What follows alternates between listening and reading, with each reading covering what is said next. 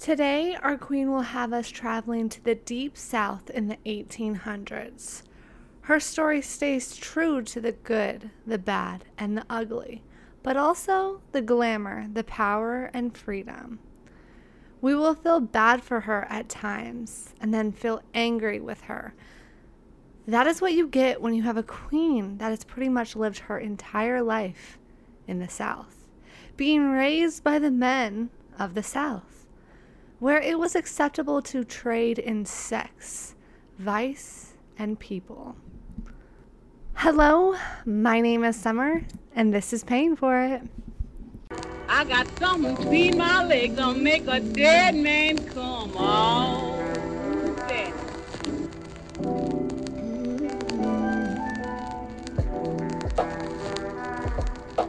I got something between my legs gonna make a dead man come on.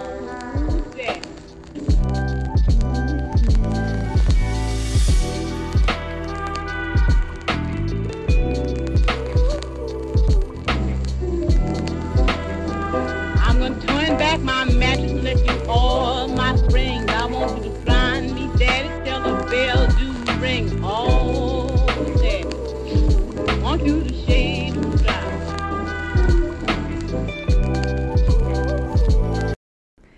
Thank you for being here for episode 34.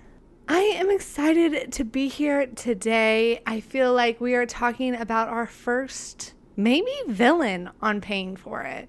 Her story is not quite like those who we have spoke on in the past. As her story will probably make you hate her more ways than one. She's a woman who lived through the Civil War in the deep, deep South, so you know her story is going to take us on a journey. One that has me questioning is she a queen or is she a villain? We will be finding that out and more on today's episode, but before we do that, hello, how the heck are you? I hope you've been doing really well, living life and getting into the vibes of December. I am a season girly and I love a season.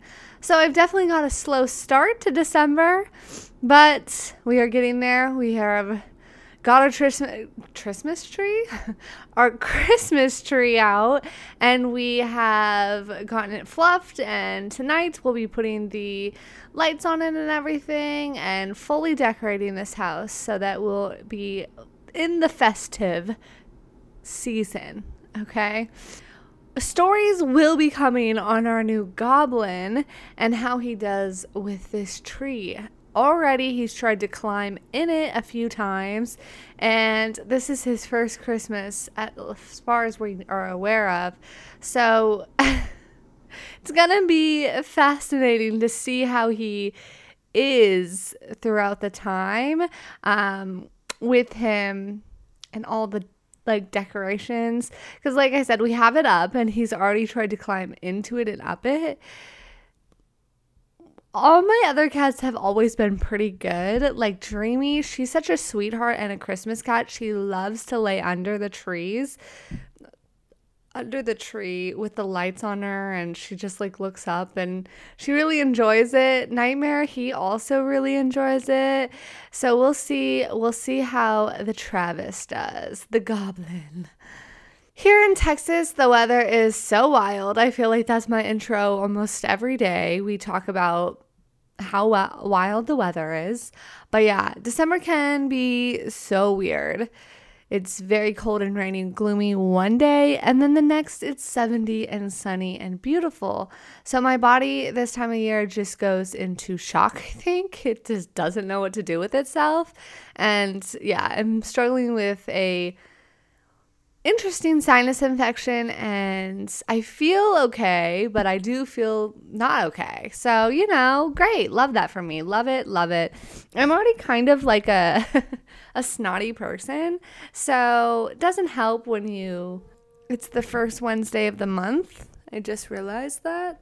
So the um tornado sirens are going off. They they like do a practice every first sun uh, first Wednesday of the month. So, oops, forgot about that. Yesterday, when we were pulling out all the um, Christmas decorations and stuff, we watched Spirited on Apple TV, which has Will Ferrell and Ryan Reynolds in it. And let me just say, it was a musical, so not always my jam, but still very silly, very funny, great for the holiday season. And I enjoyed. I didn't I don't know why I just said musicals weren't my jam because they totally are. This one just the music that was in it wasn't my jam is what I should say. But it was still very good. I mean, how could it not be with those two? Like they're amazing. So, it was a good one and heartwarming and yeah, we enjoyed. Um, this is also pretty silly, but so true to who I am as a person because I'm looking to, forward to a quite a few couple of Christmas horrors that are going to be released this month as well. I think one has to do with a gnome, and I think it comes out on Shudder. So I'll definitely be watching that one. Like I am quite obsessed with gnomes in general, especially a seasoned gnome. But like anything spooky and cute I'm here for. So I'm excited. I'll let you know about it when I watch it. I also just started a book called A Certain Type of Hunger by Chelsea A. Summers. And honestly, I'm only a, well, now a few chapters in, but already I'm like intrigued. I like the writing. Um, I, yeah, the way I read is different because the first couple of chapters, I'm like, reading it, but it's also just, you know, you know how a story is. Like it's just the build up to what is actually going to get you going. So that's where we are right now in this book and um but I can already tell I'm interested. We know we know the premise because I've read the summary and it's basically about a uh, like a woman who was a food critic and one day, or maybe not one day, maybe she's been doing this for a while. We'll find out. But one day she just up and kills her lover. And I think it's because she eats him, but I'm not sure. I'm confused on where this is going to go. But if it gets there, I mean, like the title is A Certain Hunger. So I'm like, mm, maybe. So we'll see. Before we get into today's villainous queen, please consider liking, subscribing if you're watching on YouTube. If you're listening, please follow and like. It helps out a lot here on paying for it. Also, if you haven't already and you are enjoying my my spicy tellings of history through the eyes of a public woman, consider checking out the video versions on YouTube. And if that is something you think, if that is something you think you'll be into, at least. All right, with that being said, let's get into it. Today we will be traveling to the deep south and we will get into we will get a quick glimpse at what it may have looked like for a queen who was practically born and raised within the South in the 1800s. We will see that even though she has queen qualities, she also had qualities that we definitely are going to judge her for. For most likely, which makes her most likely a villain of history. We have a very unique story as well because today's queen stays true to her birth name and becomes a very wealthy madam in the town she grew up, never actually leaving home. Choosing not to have shame or be looked down upon when it comes to her chosen profession. It also could show what it looked like for public women in certain cities and what the townspeople felt versus what the public was saying, if that makes sense. So, with that, you know what time it is. Grab yourself a cocktail, a mocktail, a coffee, whatever you fancy. Today, I have a coffee. Yeah, like I said, I'm not feeling very well.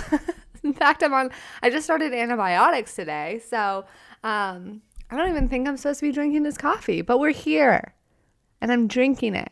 Okay. I'm tired girl. I got to go work earlier. So meh, I'm to have my coffee. okay. But yeah, I just got my, my re up on my Nespresso pods. Um, so this one is a, I don't know how to say it, but it's a double espresso made from milk because you're a milky girl. And I just have some white chocolate and cookie butter syrup fluffed up in some milk. And yeah, so you know. Whatever you have, I hope you're kicking back. I hope you're relaxing and I hope you're ready to enjoy the story I have for you today. And cheers, cheers, cheers, cheers, cheers, cheers, cheers. And let me introduce you to Gabby Okay, god damn it. I've been trying to practice her name, her last name. I don't know. Payz Payexoto? Payexoto? Peixotto. Okay. Was saying it fully wrong. Peixotto. Um, okay. So let me introduce you to Grace Peixotto. Born Grace Peixotto on October 30th, 1817, in St. Thomas, U.S. Virgin Islands. She was the daughter of the Reverend Solomon Cajon Peixotto and Rachel Seixas. Wow, these names. At a very young age, Grace and her family moves to South Carolina in 1818. So she was the fifth born out of what was eventually going to be nine children. And god damn. Every time I hear a story about the like the amount of children people had back then, it blows my mind. I get it in a certain extent, but I also do not get it in another extent. But I do understand like contraception was not a thing. So it was kind of like, what do you do? You know? Her father, he officiated as the Hazan in St. Thomas when they were still in the Virgin Islands. So when moving to Charleston, South Carolina, he will quickly jump into doing the same with the Hazan in his new community. So this was a Jewish family in South Carolina. And I'm probably saying Hazan wrong. And if I am, I am truly sorry. Grace's childhood is a bit of a mystery to history, although it seems that it is what was a good one. Like she was raised by what we assume was a loving family because she didn't run away. She didn't uh, jump ship real quick or like, you know, leave um, when her family was still there or anything like that. So, and as we will see through her story, she stays here the entire time. Though by the time she was 20 years old, her parents are going to be both dead. What happens? Probably just it's the 1800s. So survival rates weren't that easy, okay? But yeah, the cause of their death has been faded to history. Um, our history makers weren't very good at keeping the books, I would say. so now Grace finds herself basically on her own. She does have siblings, but by that point, it's a dog eat dog world out there. So it's not like her siblings are going to help that much, you know? She, though, clearly was never really worried because it seemed that Grace had great plans for herself and had ideas on what she was going to do. Now, we're going to lose Grace's life trail for a bit for her younger years. And that's kind of a bummer because that is the grind, the hustle she went through to elevate her life as what we know it of today, you know? So that grind, that hustle, that that gritty work that she had to do is unknown. Though it is not my place to speculate on what those early years looked like, but I'm assuming that Grace entered into the world of selling sex at around the same time she found herself without her parents. Whatever she did for her hustle, however, it mainly kept her in Charleston. I don't think she ever even left. Like, there's no, like, we do lose her for like 10 years from her 20s to about her 30s.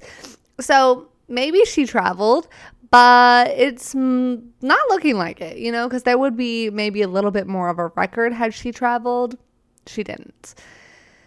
Um, by 1852, Grace is around 35 years old and she finds herself in a place to become a business owner. So she has done something because she finds herself with enough cash to go stake her claim.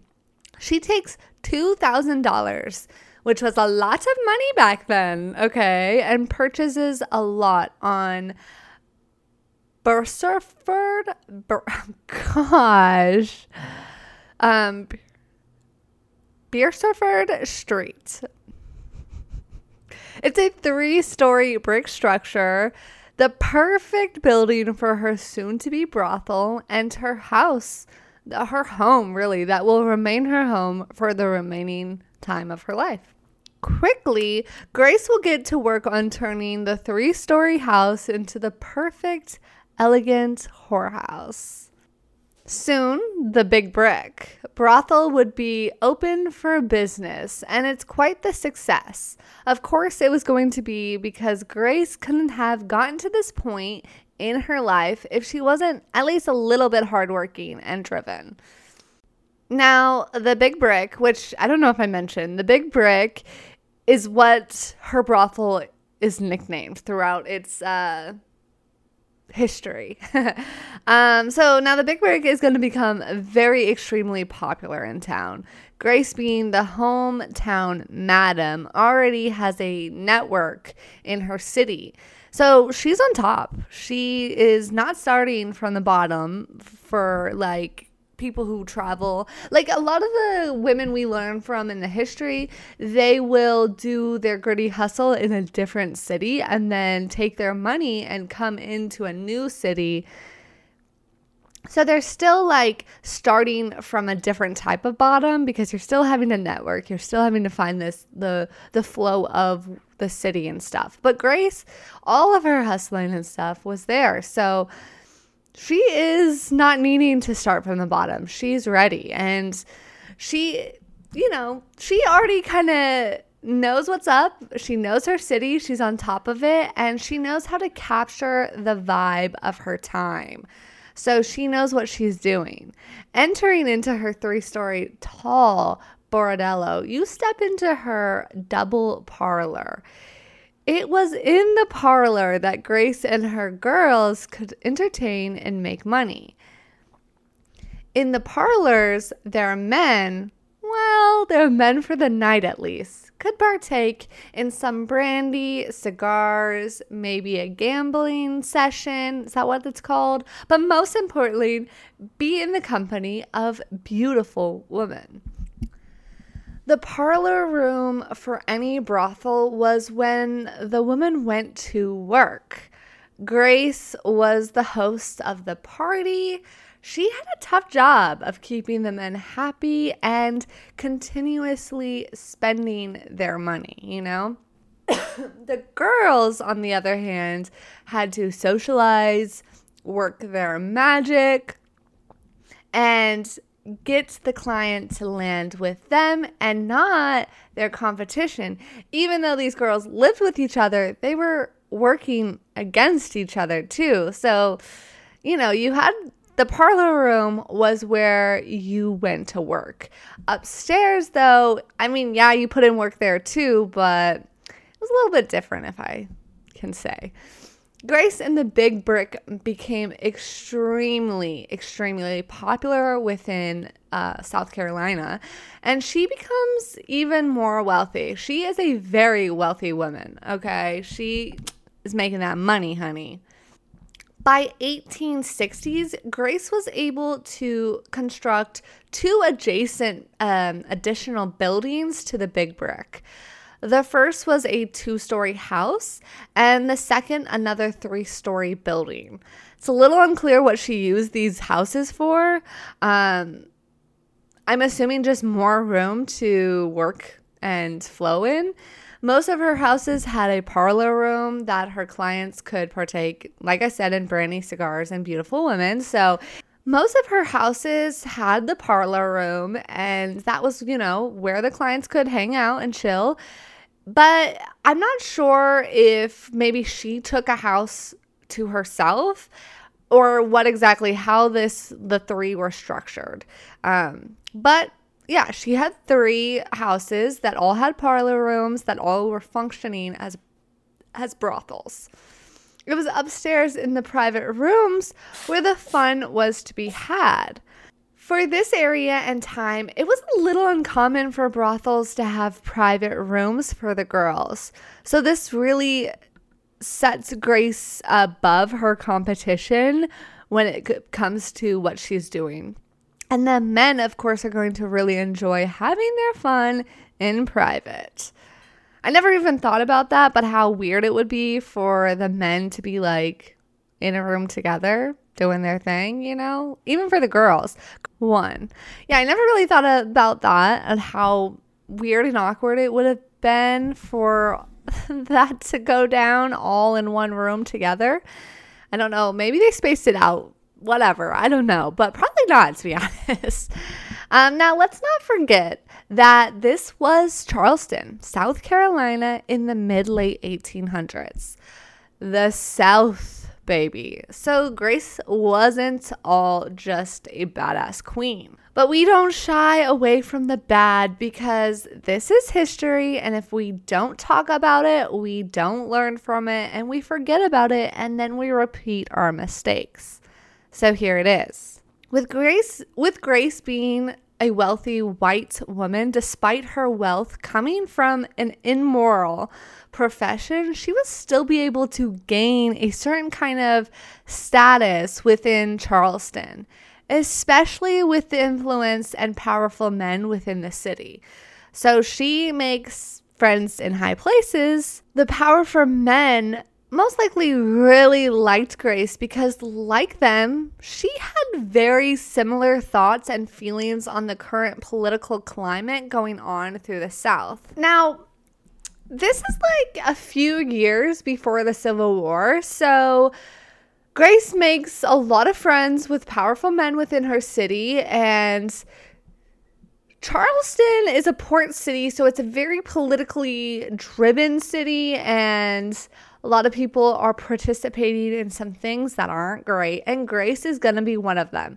We know this because Grace's name will start to appear on the 1850s slave schedule. Side note, what the fuck history is so sick sometimes. Like, my gosh, I had never heard of such a thing like this before. Like, I. it's not something I should laugh about because it's so very weird and serious, but also I just did not think that that would be a thing. And then you learn about it and you're like, what? Anyways, yeah, her name is going to appear on the schedule that ran and existed for about two years. And this was part of the census, really. It basically tracked how many slaves were owned by people within the communities. So, like, the census tracks how many people live in your house and neighborhood and stuff. And then this was a way for them to, like, not consider, God forbid, they consider people people. No, this was a way to not consider them people, but be able to keep track of them, which, ugh, the thought of that is just, I can't. I don't even know. Like, there's no words I can say, like, as a fucking white woman, like, living in 2023 that makes that, like, it's just not my place to talk on, I guess. So in 1850, it will list that Grace Pachelto, I almost forgot how to say it again, owns six slaves, ages ranging from 2 to 40, all of them being female, but one four year old boy. In the 1860s, the slave schedule will be released again, and this one will show that Grace now owns seven slaves this time all female between the ages of 6 and 45, meaning that throughout the 10 years, it was evident she practiced in trading and selling literal humans. I cannot get over that. And yeah, I know it's like the 1800s, but what the fuck? Like, what? Now, if that isn't just sick, it gets worse. Damn it, Grace. For this time period and this area in the deep south, it wasn't uncommon for brothel owners to sell the sex service using only their slaves. So, yeah, as I dug into Grace's story, that part of history, I almost didn't do this. I was like, um, what? But like I said, we don't shy away from the good, the bad, the ugly. Because everyone story has a little bit of good, bad, and ugly. Some are worse than others because we can't have a world apparently without villains. And yeah, it was really disturbing to learn that that was something that definitely probably happened. And yeah, so the thought of that was really, really disturbing to me. And also really hard for me to like wrap my head around the fact that it actually happened and it it's really just awful to me. What's really hard though is the fact that Grace also was a madam who traded in sex slaves. Clearly. I mean, we we can't put that on her per se, but um I know girl, this is this is the time I need a little cat love for sure. Um because it's a little unclear that like she for sure did it. Now, it's a little unclear if Grace was a madam who traded in sex slaves. It's a little unclear because history is like that. But honestly, the facts kind of point out that maybe she was for sure 100% probably doing this. So, why would I say that? It's because we know from the census um, quote unquote freaking slave schedule um, that she only had female slaves in a wide range of ages, which, mind you, gives you a whole new element of like horrific to think about the age difference the the youngness of some of the girls that she had. Um it's ugh yeah it's not good. It's pretty likely with her political beliefs uh, aligning with those men of the South that this is something she, in fact, definitely participated and did, which is, yeah, villain ass behavior. Like, this is. This is not queen behavior. This is villainism. This is not good. Grace, what was you doing? I don't know. I don't know. And one can only hope that maybe there's more to the story, but doubtful because you were willing to buy and trade humans. For what reason? Ugh, so icky. Yeah, so icky to me. Um, I dropped my phone. Quote, she used the money that she earned in sex trade to engage in the socially acceptable but no more moral slave trade. This is a sad reality of this time in history is that this was socially acceptable and very common among wealthy white men and the few lucky white women who found themselves with money. Sometime in 1853, F.C. Adams will go on and write a book. I'm going to butcher this book's title. It's called the Manuel Pereira uh, or the Sovereign Rule of South Carolina. His focus of the book was mainly an abomination text. Uh, however, he would also reserve part of his book to touch on prostitution. So basically, he wrote this book to say, hey, South Carolina, you're fucking up. You're being icky people, and we need to fix that. But he had very harsh criticism on the woman who participated in the sex trade. He would mainly focus his rage on Grace Pe- Peixotto because she was the most madam of madams in Charleston. She was the top, she was the queen of the city. Adam believed that prostitution was glaring evidence of the demoralization of social life within Charleston. But of course, when speaking on the quote unquote evil natures of selling and buying sex, Adam will fully point the finger at the women who sold sex. Of course, ignoring the glaring fact that these women would not be as successful as they so clearly were if someone wasn't paying for it. And who was that someone? The men, of course. However, Adam would not once point the finger at those men on on why socially Charleston was failing because it could never be their faults. The men couldn't help themselves, and he would even say that the the good men of the city only tolerated it, but never participated in it. Even though Adam was someone who seemed to really have an issue with women who were able to seize a part of the market that was so clearly sought after, it will be Grace who will get the last laugh when it comes to Adam. Now, at a certain point, Grace, she will ask the city to pave the area in front of her house. She states that it was uh, dedicated to the citizens of Charleston. What does that mean? Honestly, I have no idea. But it's probably because a lot of her citizens were coming through complaining about not having a paved road.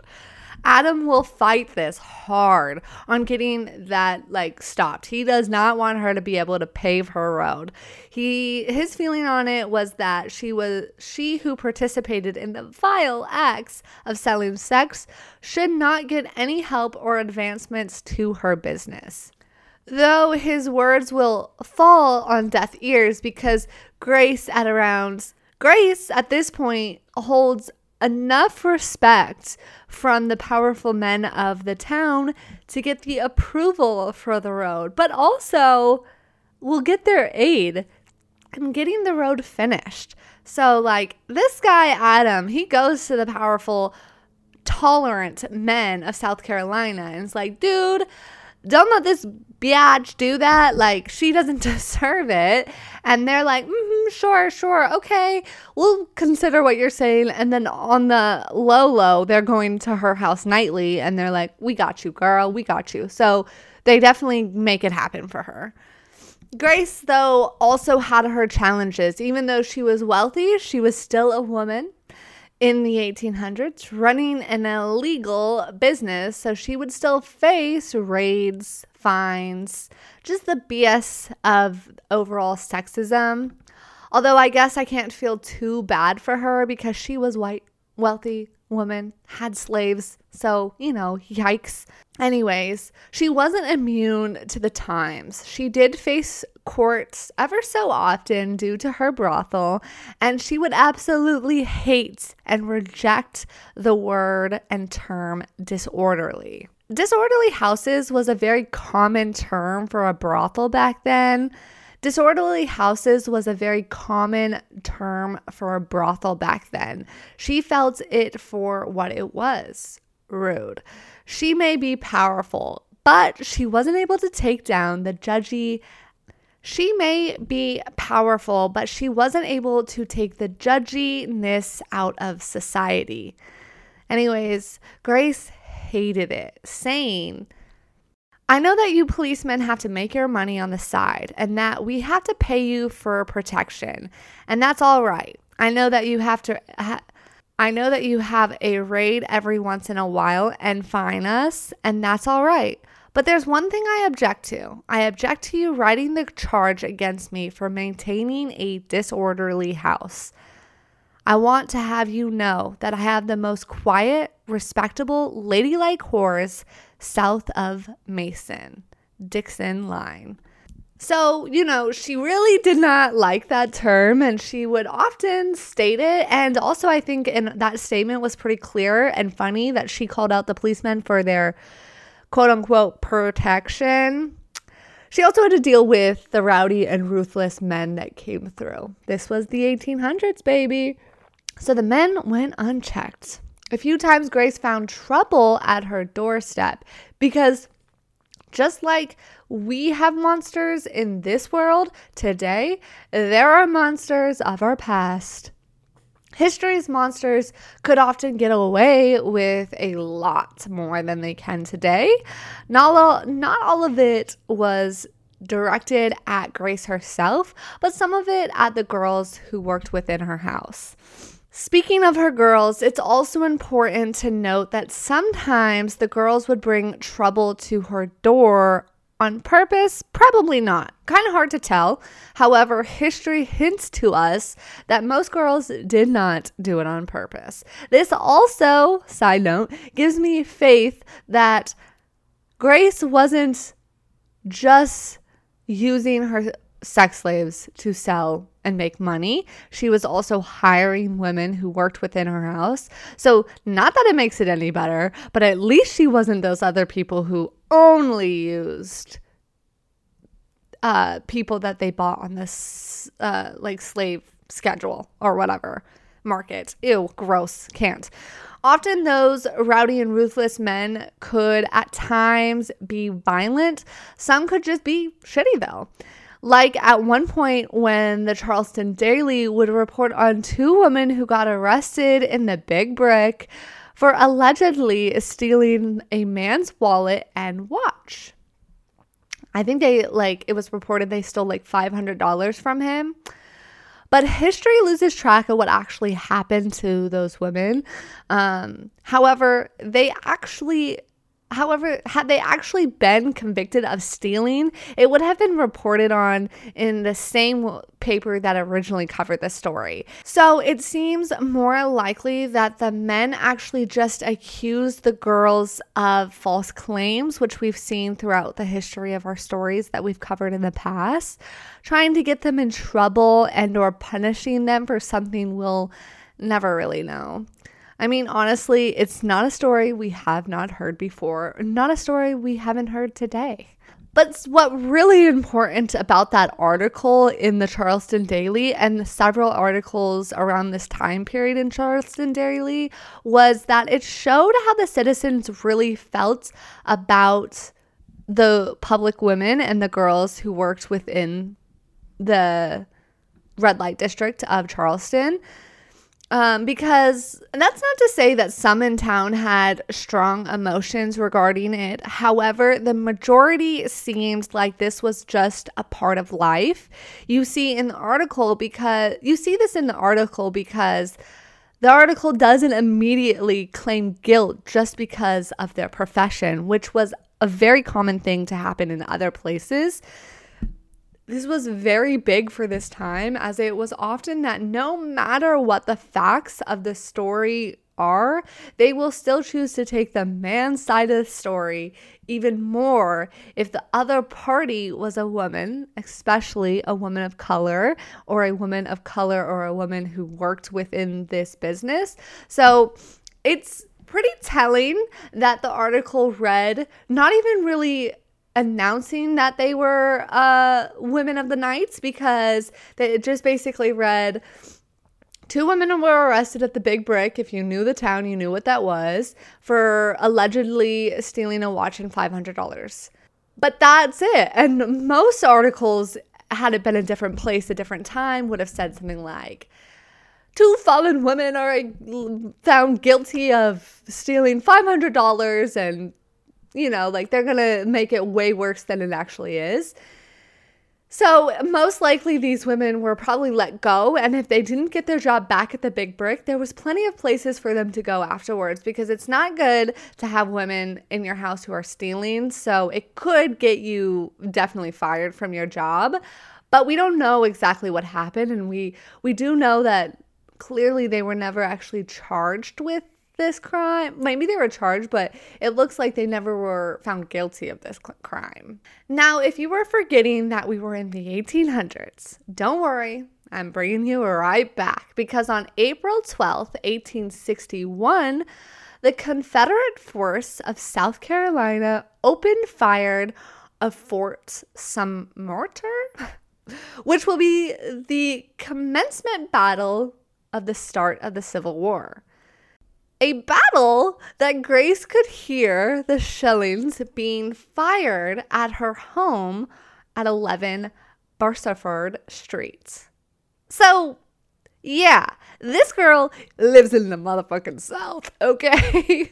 Most likely it was there she sat celebrating, drinking champagne maybe, and making a toast among the influential influential men who made this battle happen.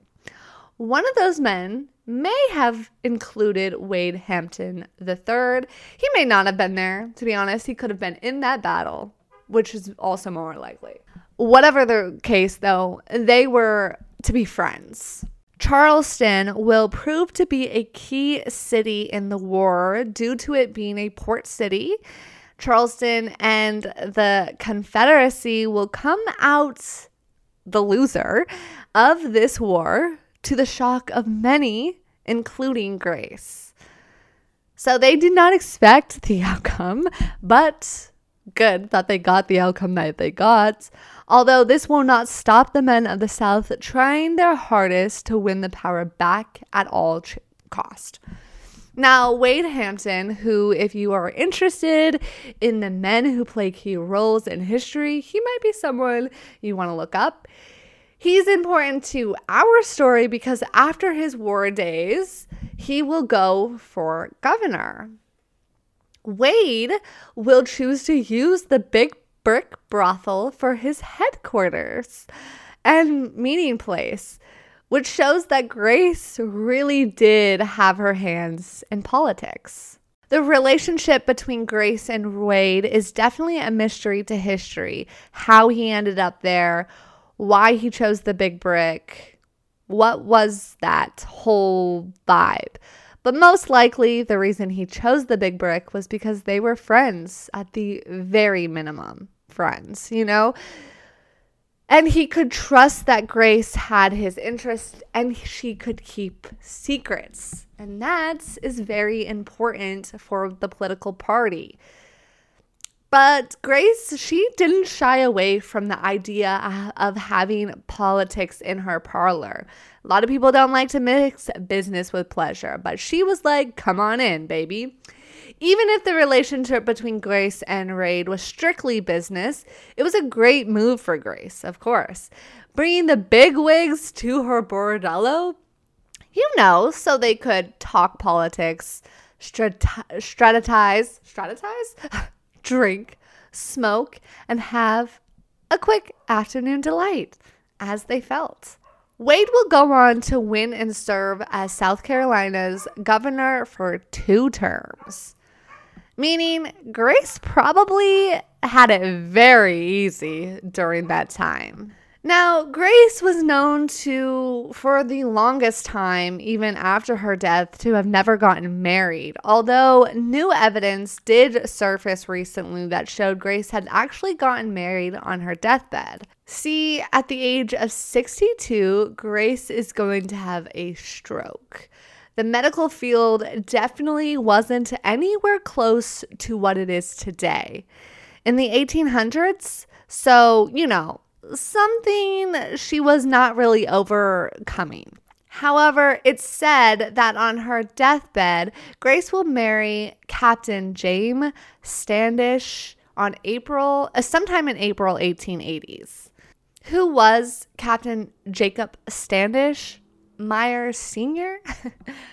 Where did he come from? Were they lovers, friends, what? Hmm? That remains a mystery to history. Grace will pass, though, on May 1st, 1880. Whether they were lovers or not, Jacob will make sure that Grace is buried properly.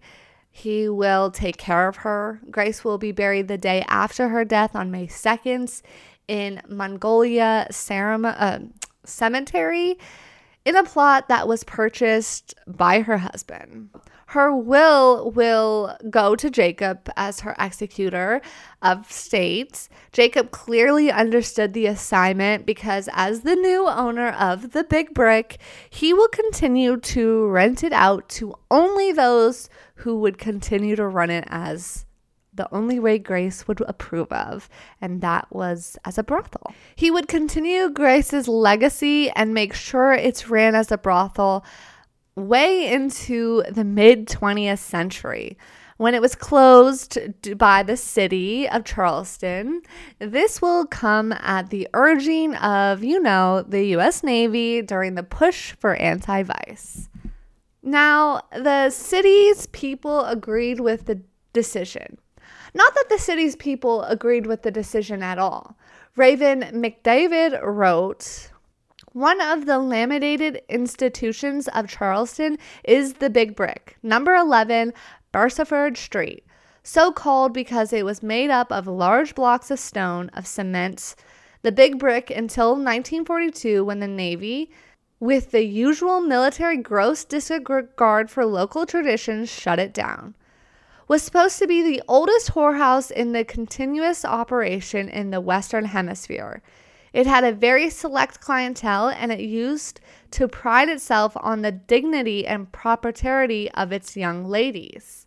So that just shows that those in town definitely did not want to see it closed down. They considered it part of their history and part of their culture.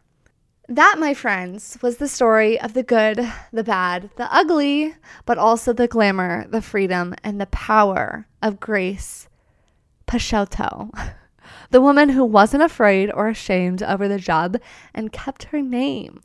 Grace was a woman who had her hands in politics. She's okay with the world's unjust, even the ones against herself. And she felt that she was just the way, she felt that that was just the way the world worked. Grace was a Southern woman, practically born and raised, so even though today her political views were alarming to say the least, that was all she ever knew. She still was a queen of history, even even if she laid on the wrong side of history. Villains have to have queens as well. She was still able to do she was still able to not she was still able to do something many could not during this time if one was not a white man. She was able to own land. On top of that, gain the respect and adoration of the men within power within her town. That was not easy. Surviving and thriving in a world that looked far bleaker, darker, and nastier than it does today getting into Grace's story, I didn't realize that her story was going to make me feel so icky for wanting to tell her story.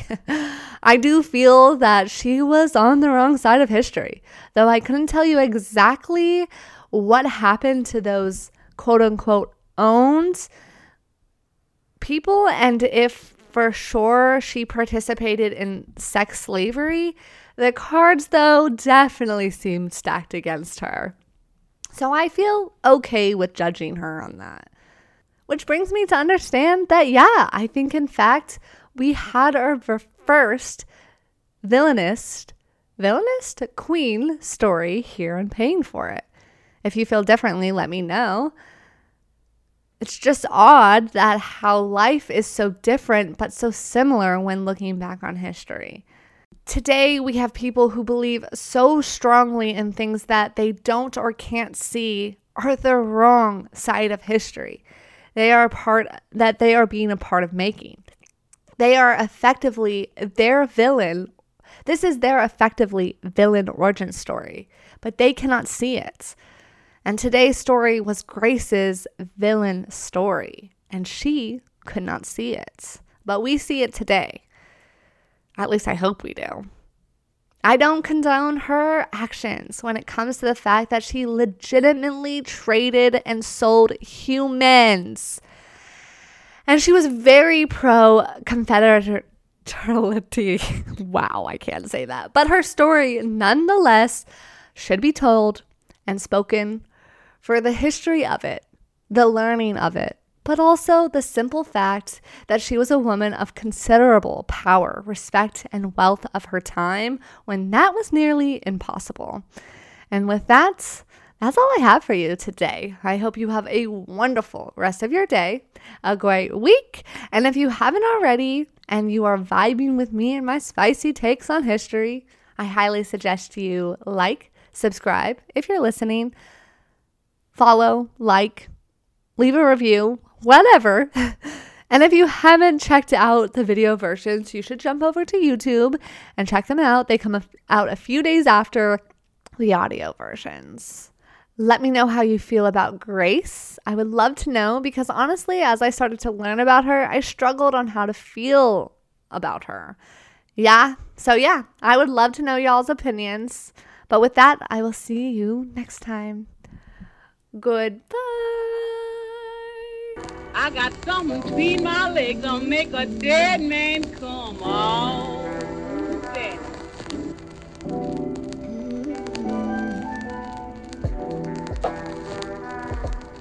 I got something between my legs that'll make a dead man come. Oh,